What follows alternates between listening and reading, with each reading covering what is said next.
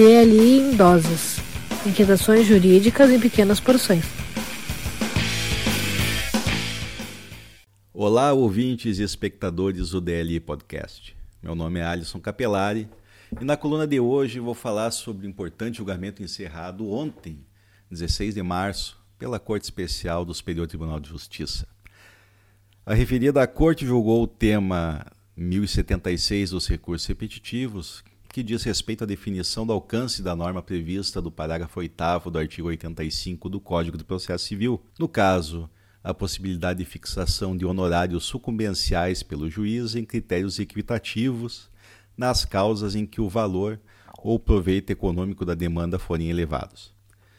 A divergência se fez em virtude da resistência na aplicação das disposições do parágrafo 2 do referido artigo pelo Poder Judiciário, onde está prevista a fixação do percentual entre 10% e 20% sobre o valor da causa ou de seu proveito econômico nos processos em que é possível se determinar esse valor, em detrimento do já citado parágrafo 8, onde, em caso de pequena expressão econômica ou de valor inestimável, o juiz pode fixar a seu critério. O julgamento pela Corte Especial do STJ foi iniciado em 15 de dezembro do ano passado, quando, na oportunidade, foi proclamado o voto do relator, ministro Og Fernandes, que na ocasião foi acompanhado pelos também ministros Mauro Campbell Marques e Jorge Mussi, fixando a seguinte tese, abre aspas. A fixação dos honorários por apreciação equitativa não é permitida quando os valores da condenação da causa ou o proveito econômico da demanda forem elevados. É obrigatória, nesses casos, a observância dos percentuais previstos nos parágrafos 2 ou 3 do artigo 85 do CPC, a depender da presença da Fazenda Pública na lide, os quais serão subsequentemente calculados sobre o valor dois pontos, letra A, da condenação ou letra B, do proveito econômico obtido ou letra C, do valor atualizado da causa. Apenas se admite arbitramento de honorários por equidade quando, havendo ou não condenação, dois pontos, letra A, o proveito econômico obtido pelo vencedor for inestimável ou irrisório, ou, letra B, o valor da causa for muito baixo. O julgamento foi adiado após sessão realizada no dia 16 de fevereiro, com pedido de vista pela ministra Nancy Andrighi, tendo sido encerrado nesta quarta-feira, dia 16 de março, onde o voto do relator foi vencedor por maioria. Para analisar essa decisão, convidei o professor, doutor de processo civil e parceiro do podcast, Arthur Thompson Carpes. E aí, Arthur, tudo bem? Quanto tempo? Tudo bem. Ah. Pois é, né? Uh... A, gente mais, a, gente tem que ter mais, mais momentos como esse aí para a gente se encontrar, mas momentos presenciais, né? Ah, eu também tô. Tô já cansado desse negócio de ficar por vídeo e perder o contato com os amigos. Uh, mas, Arthur, é o seguinte: o que, que houve no STJ para o pessoal, para os nossos ouvintes entenderem? O que quer esse tema, o 1076? O que que estava em jogo e o que, que consistia isso? Olha, Alisson, é, esse julgamento, na minha ótica, foi extremamente importante. Né? E, e, assim, por várias perspectivas de análise, esse julgamento é importante. Em primeiro lugar, eu vejo é, como um julgamento muito é, relevante do ponto de vista da segurança jurídica. Tá? Porque muito se fala, inclusive, e principalmente no nosso meio, né, no meio jurídico, é, de, do ativismo judicial, né, de juízes que é, estão ignorando as palavras do legislador, de que daqui a pouco, puxa vida, não interessa, é pouco relevante aquilo que o legislador escreveu no texto da lei, os juízes fazem o que querem. E, e esse julgamento, então, ele nessa perspectiva, ele pontua o quê? Olha, nós não podemos sair é, daquela moldura de sentidos é, que possuem as palavras que são escritas pelo legislador. Né? Então, é, da mesma forma que no nosso dia a dia, né, para ficar bem, bem claro assim para o nosso ouvinte, a gente não pode confundir garrafa com televisor, mesa com cadeira, porque existe uma densidade semântica dessas palavras que nos conduzem é, a, a, determinados objetos. Nós não podemos também entender inestimável, como esse era o caso, né, a palavra inestimável, como algo simplesmente de alto valor. Né? Então, quer dizer, as causas de alto valor é, podem ser ter podem ser pode ser estimado esse alto valor né? e nesse sentido não haveria a aplicação a, como aplicar a regra é, lá do parágrafo oitavo do artigo 85 do CPC que excepciona justamente a regra geral é, de que os honorários de sucumbência devem ser é, fixados entre 10 e 20% do valor da causa ou do benefício econômico envolvida na causa. Então, do ponto de vista da segurança jurídica, é muito importante, é, porque, é, embora nós saibamos que as palavras não têm um único significado, que as palavras podem ter mais de um significado, é, não se pode é, é fugir assim daquela, é, daquele núcleo de significação possível das palavras. E foi isso que o STJ quis dizer nessa, nesse julgamento. Quer dizer, é, os juízes, sim, podem dar os sentidos às palavras, mas desde que esses sentidos é, guardem relação com a semântica das palavras. E aí, justamente, está o papel do legislador, né? fazendo bem, deixando bem clara essa distinção entre texto e norma. Né? Os juízes, obviamente, que têm esse poder de interpretar, é, de dar sentido aos textos normativos, a fim de, de, de de aplicar as normas, né, de concluir a respeito do sentido da, das normas em si, do sentido das normas e da, como aplicar as normas, mas é, não podem fugir daquela moldura né, de sentidos que se pode descrever de, do, dos termos que estão lá presentes, das expressões nos textos normativos. Em segundo lugar, Alisson, eu vejo é, também o julgamento de uma importância muito grande uh, no sentido de valorização do trabalho do advogado. Porque uh, muito se fala sobre critérios de fixação de honorários, que aspectos que contribuem aí para uh, fixar ou, ou dimensionar o valor do trabalho do advogado, mas pouco se fala assim quando se elabora esses critérios e muitos deles até que foram utilizados pelo Código de Processo Civil, pouco se fala sobre a responsabilidade que o advogado tem quando assume causas dessa grandeza econômica. Nós não podemos eh, nos esquecer que eh, existe uma diferença muito grande eh, em termos de responsabilidade profissional do advogado que assume uma causa de cuja dimensão econômica é 5 mil reais, só para dar um exemplo aqui, e uma causa que cuja dimensão econômica é 3 milhões de reais. É inequívoco que existe uma responsabilidade profissional muito maior do advogado e, obviamente, que em função dessa proporção é que deve ser fixada a remuneração. Né?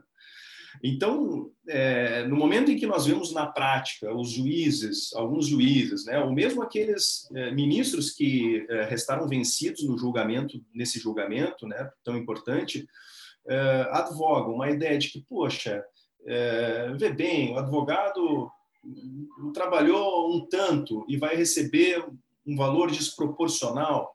Espera aí, a gente tem que deixar bem claro aqui que o advogado é extremamente importante para a prestação da tutela jurisdicional, né, para o próprio trabalho dos juízes.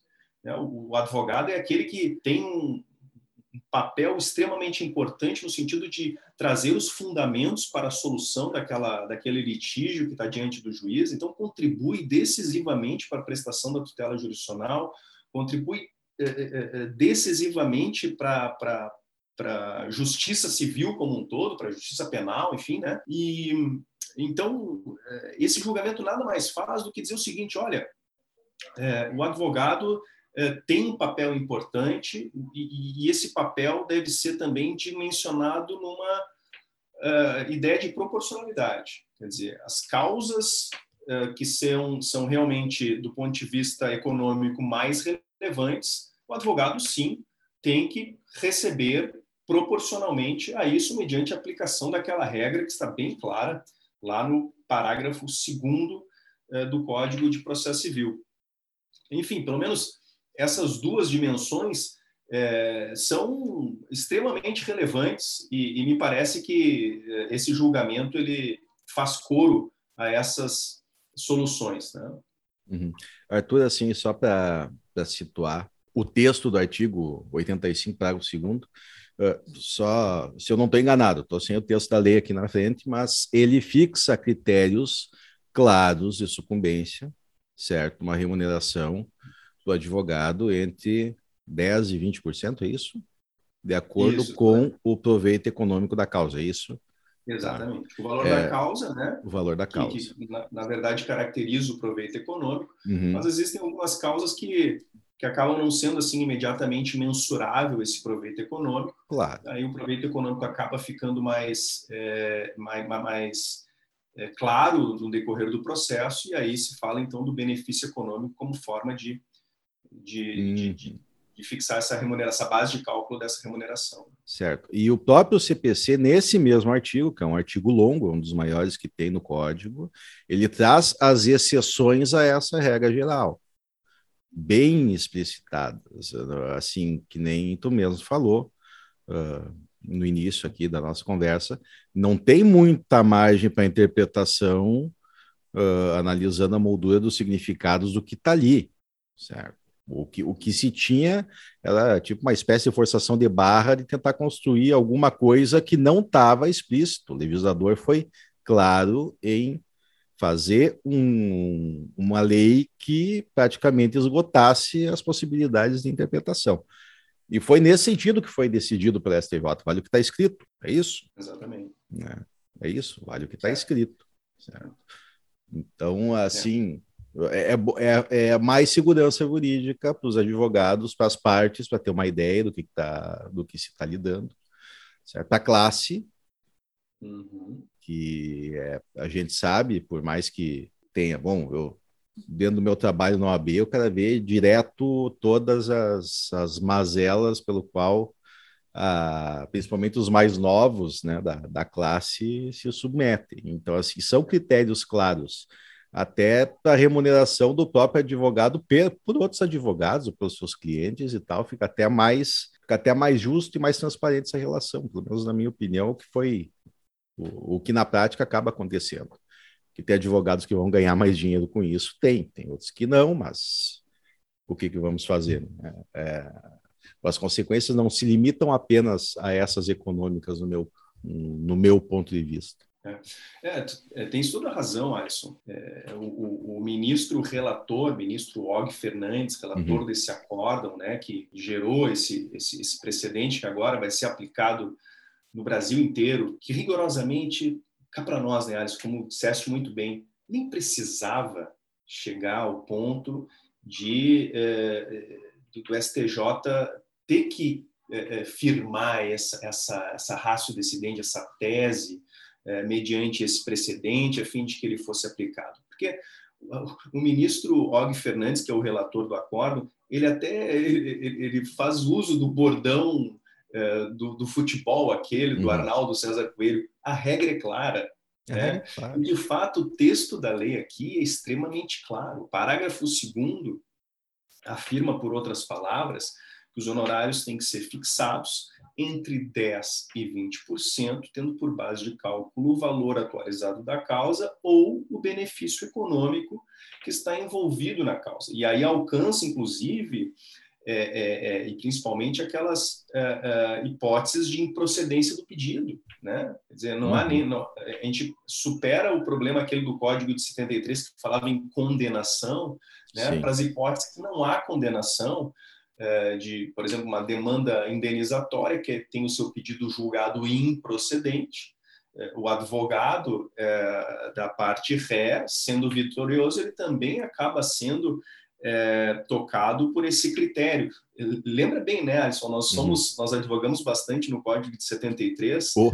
e a situação, o cenário era totalmente diferente. Quer dizer, é, existia a possibilidade de compensação dos honorários, né? Uhum. Existia, é, mesmo sendo os titulares do crédito e do débito diferentes, era uma loucura aquilo. Sim.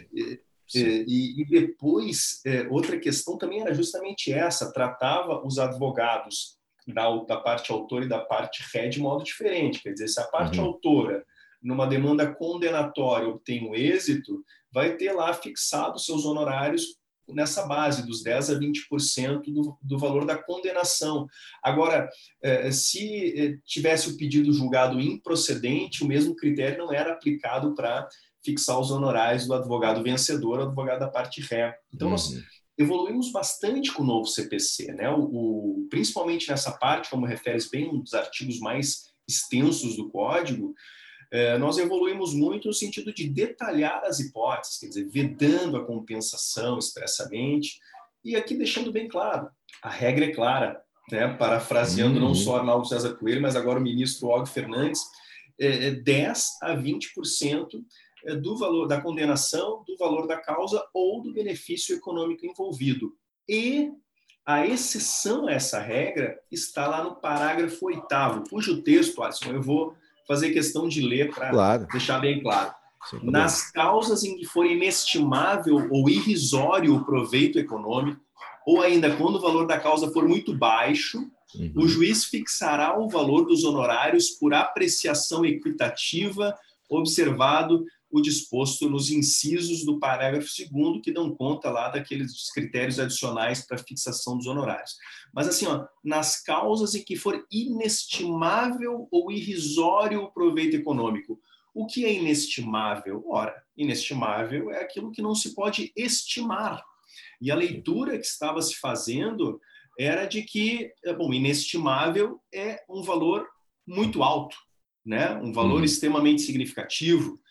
O que Sim. não é o caso, porque é, é, muitas vezes valores significativos são estimáveis. Então, foi isso Sim. que é, é se quis é, determinar com esse julgamento, muito embora uma leitura dessa palavra já permite para qualquer um, não precisa nem estar no âmbito jurídico, perceber que inestimável é algo que não se pode estimar. Se é possível estimar, obviamente, a exceção não se aplica. Né? Uhum. Então, é, é, para além é, de tudo, esse, esse precedente ele inibe arbitrariedades, né? porque ele evita que é, sejam aplicada, seja aplicada essa exceção a hipóteses em que, evidentemente, não poderia ser aplicada a exceção. E se me permite, Alisson, assim, um outro, um outro, uma outra perspectiva de análise que me, me veio agora também, que, uhum. que é muito importante, é que essa decisão ela vinha desincentivar a litigação temerária.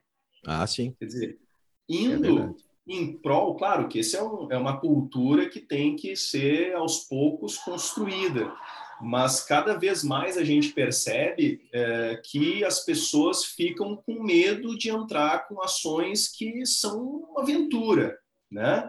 Uhum. É, aliás, essa foi uma das, uma das, pautas lá do julgamento, né? Estavam aqueles que acabaram vencidos, ministros que acabaram vencidos, estavam com medo. Bom, vai fragilizar o direito de acesso ao judiciário, porque as pessoas vão ficar com medo de acessar os judiciários com, é, é porque vão levar condenações em honorários é, em valores expressivos. Mas não, cá para nós. É, essas demandas, a, a pessoa só pode ter medo mesmo quando é extremamente improvável que ela obtenha um sucesso no seu no seu pleito. Então, uhum. é, se eu para eu tomar a decisão de entrar com a ação com o meu advogado, é, nós vamos conversar e vou perguntar para ele, qual é a minha probabilidade de êxito? E ele vai me explicar qual é a minha probabilidade de êxito, inclusive os riscos que eu tenho de pagar honorários de sucumbência em função de não ser exitoso. E o mesmo serve também para a parte ré. Quer dizer, se eu vou, eu fui citado numa ação em que eu verifico que eu vou sofrer é, uma derrota, eu vou correr logo para fazer um acordo. E tudo isso vai acabar gerando uma diminuição do contingente de demandas no Poder Judiciário, tornando, consequentemente, um, um judiciário aí mais é, ágil, né, mais eficiente e mais é, adequado é, para dar respostas, as respostas que a população exige do, da jurisdição. Uhum. Não, a, a pergunta que eu ia te fazer, até para encerramento, acho que tu já respondeu. É, qual que são as. Uh, como é que tu vê, a partir desse julgamento, as consequências imediatas a respeito disso daí? Eu achei assim, o meu pensamento é igual. O pensamento é igual. As, as questões, as leis temerárias, aqueles balões de ensaio que são feitos às vezes para ou se criar uma tese nova ou tentar jogar no erro do adversário, agora o risco passa a ser bem maior, né? passa a ser bem maior. A questão de lisura, de boa fé, o judiciário tem que ser uh, utilizado para quem tem, para quem necessita buscar o judiciário. Né? Exatamente. Então eu acho que vai ser uma das consequências mais imediatas que a gente vai ter. Mas, Arthur, uh, mais alguma coisa? Eu acho que está excelente aqui os esclarecimentos que foi feito já. É excelente, Alisson. É, é, mais ou menos por aí, claro. É, eu falei assim de algumas perspectivas de uhum. análise, uhum. né? Mas essas é, são, as, me parecem as principais, né? Quer dizer, essa ideia de desincentivar é, a participação, é, o litígio, né? Rigorosamente é isso. Desincentiva o litígio temerário, né? As aventuras no judiciário. Isso vai em benefício até da própria magistratura, né? Uhum. Os magistrados é, reclamam, e, e, com boa dose de razão, que, que sofrem com um imenso contingente de processos judiciais, a tendência é que, em se fortalecendo é, a advocacia mediante essa, esse critério decisório que nos é, ofertou o Superior Tribunal de Justiça ontem, é, isso vai fortalecer, consequentemente, também a magistratura. Né? Os magistrados terão menos demandas para julgar. Claro, isso, como eu falei, demanda um certo tempo de maturação, não, do dia, dia para a noite, que essa cultura vai é, ser transformada, essa cultura do litígio a todo custo. Mas é um, um cenário é, que me parece que se abre assim muito bonito daqui para frente. É, e essa decisão contribuem bastante assim um cenário de eficiência de maior eficiência de maior agilidade menores custos uh, para aqueles uh, para aquelas pessoas que realmente uh, procuram o poder judiciário um mínimo de, de, de razão vamos dizer assim né? pode ser que que percam evidentemente mas aquelas demandas aquelas aventuras que a gente vê toda hora certamente vão vão ceder passo hein? Bom, Arthur, agradeço, obrigado por ter dispensado teu tempo aí para esclarecer nossos, nossos ouvintes. E, cara, aquele abraço, né, velho? Esperamos a gente se encontrar pessoalmente aí para botar o assunto, não só jurídico, né? Vamos botar os assuntos da vida em dia. É verdade. Muito obrigado pelo convite, Alisson. Sempre é um, é, é, fico muito honrado com, com os teus convites para participação, não só nos teus projetos acadêmicos, que são nossos projetos acadêmicos, mas também nos outros projetos musicais também. A gente tem muita afinidade, né? Com certeza. É, e, então, para mim, assim, é motivo de muita alegria. Fico muito honrado em participar e, e deixo um grande abraço aí para todos os teus ouvintes. Lembrando que o DLI Podcast é um projeto totalmente independente. Se você gosta do nosso projeto, aproveite para ingressar no nosso programa de apadrinhamento. Financiamento coletivo para garantir a qualidade do podcast. Acesse www.padrim.com.br barra DLI Podcast e colabore com a gente. Categorias a partir de um real. Sigam-nos nas redes sociais, arroba DLI Podcast no Twitter e Instagram youtube.com/barra ou pelo site www.dlipodcast.net.br. Apoio cultural da Livraria do Advogado Editora, a maior editora de livros jurídicos do sul do país. Acesse www.livrariadoadvogado.com.br ou pelo Instagram Livraria do Advogado. Eu sou Alisson Capelari, diretamente para o DLI em Doses. TLI em doses. Inquietações jurídicas em pequenas porções.